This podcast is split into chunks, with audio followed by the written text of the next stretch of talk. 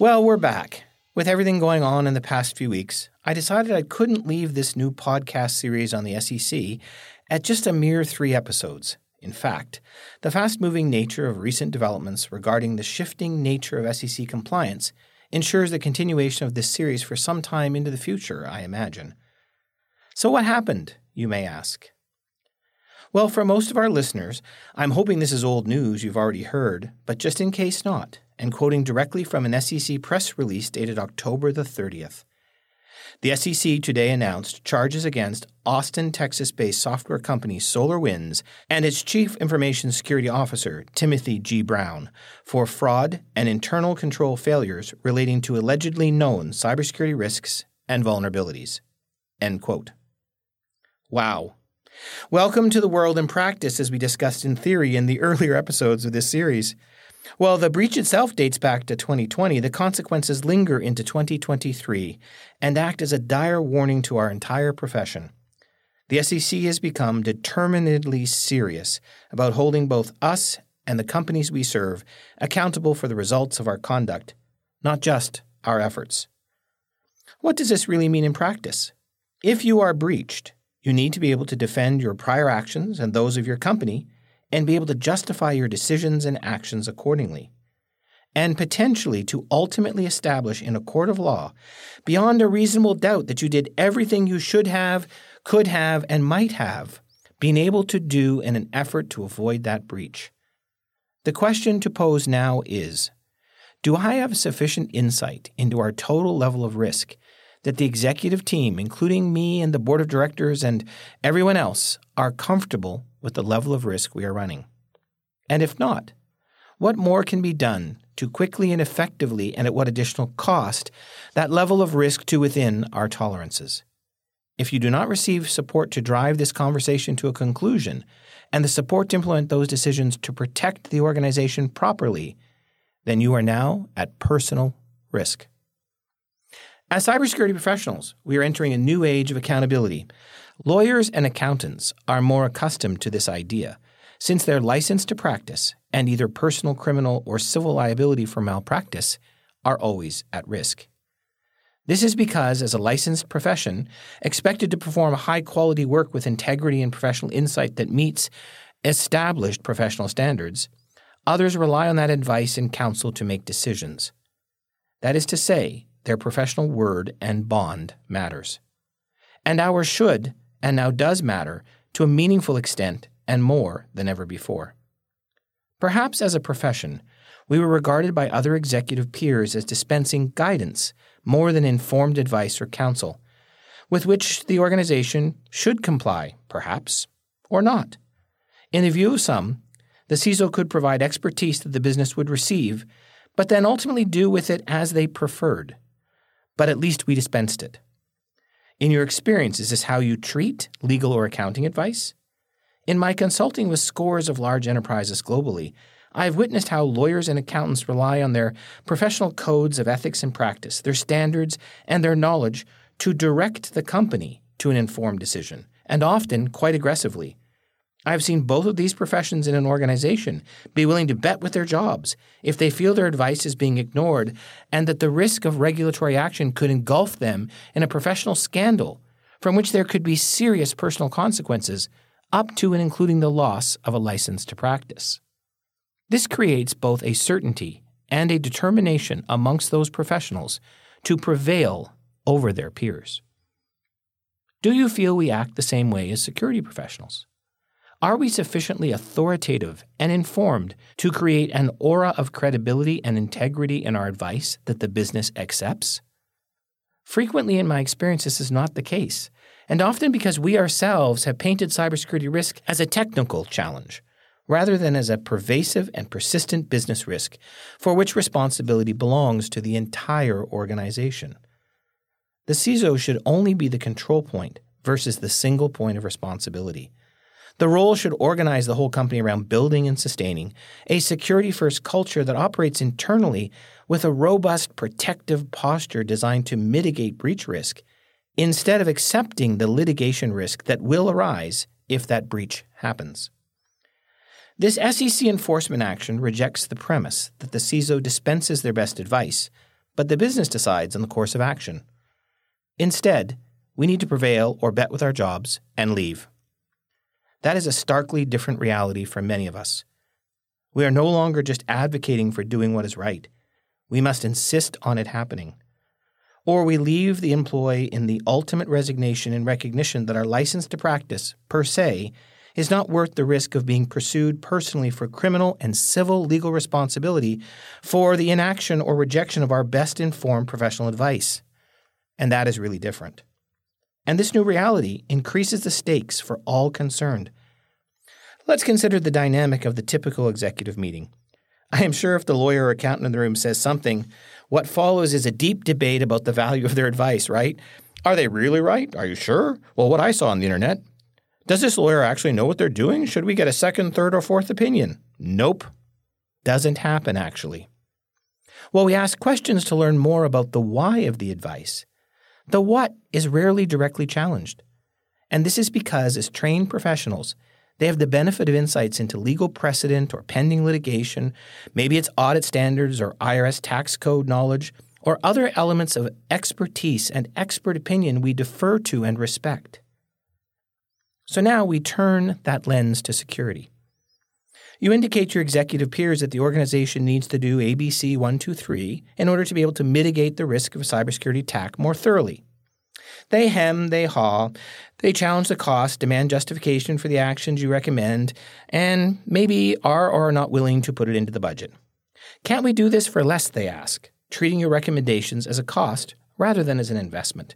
You realize quickly that this is not the same as a lawyer dispensing legal advice who suggests risk mitigation tactics to be taken in the present to avoid litigation in the future.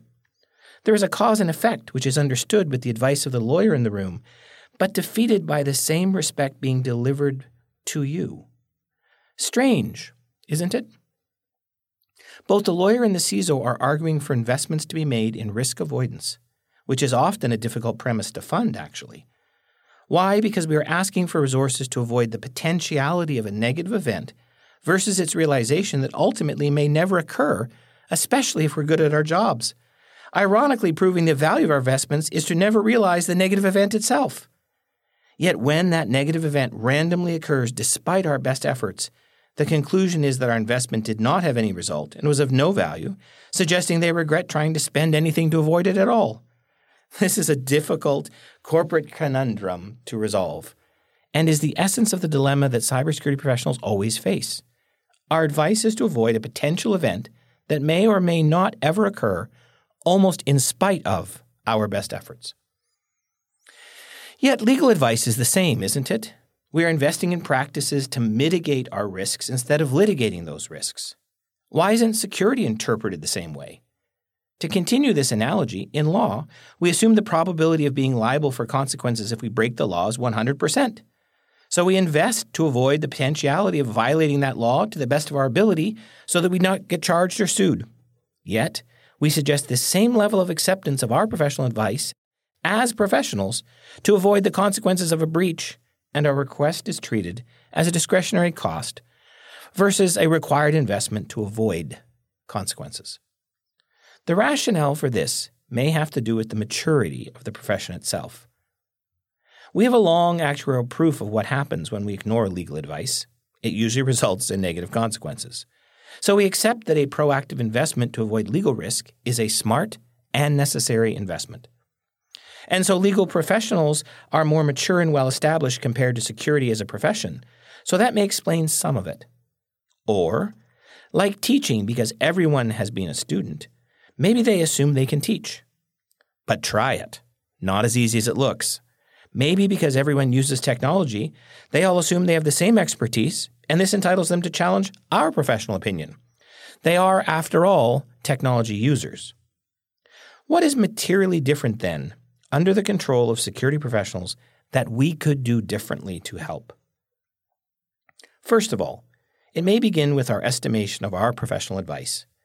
Do we really stand by what we recommend as being completely and optimally necessary? Are we prepared to put our professional reputation on the line and insist that this advice be taken? And are we willing to run the co risk of being sued personally when dispensing this professional advice?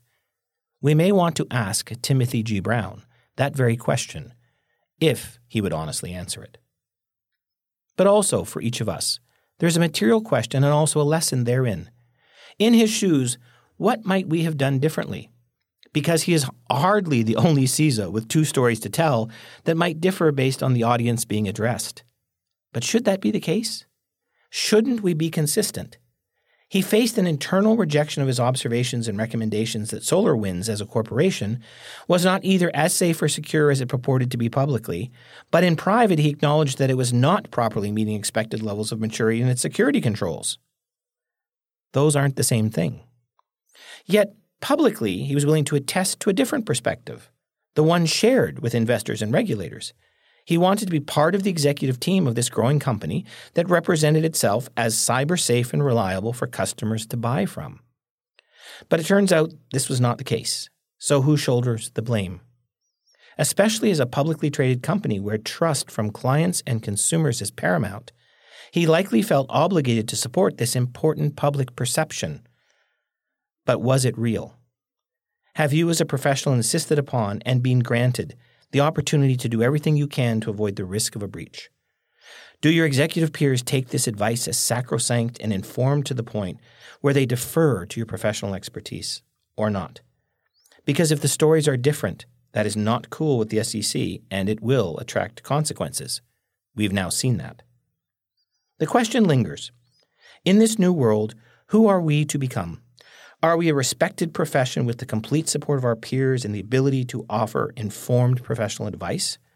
Or are we continually fighting a battle to establish the value of our advice to avoid a catastrophic event that ultimately may happen anyway and likely cannot be prevented? Because if so, maybe just accepting this risk instead of mitigating it may seem like it makes more sense. And that's dangerous. Like other professions before us, we need to address the issue of providing advice that requires resources in the form of time and money to avoid a perpetual business risk that will never be zero, but is random in its pernicious appearance. It may or may not ever be, but in my view, it is always better to mitigate than litigate. And I think the C suites of particularly public traded companies are rapidly moving towards that conclusion as well. We've felt it in our own company, we see it.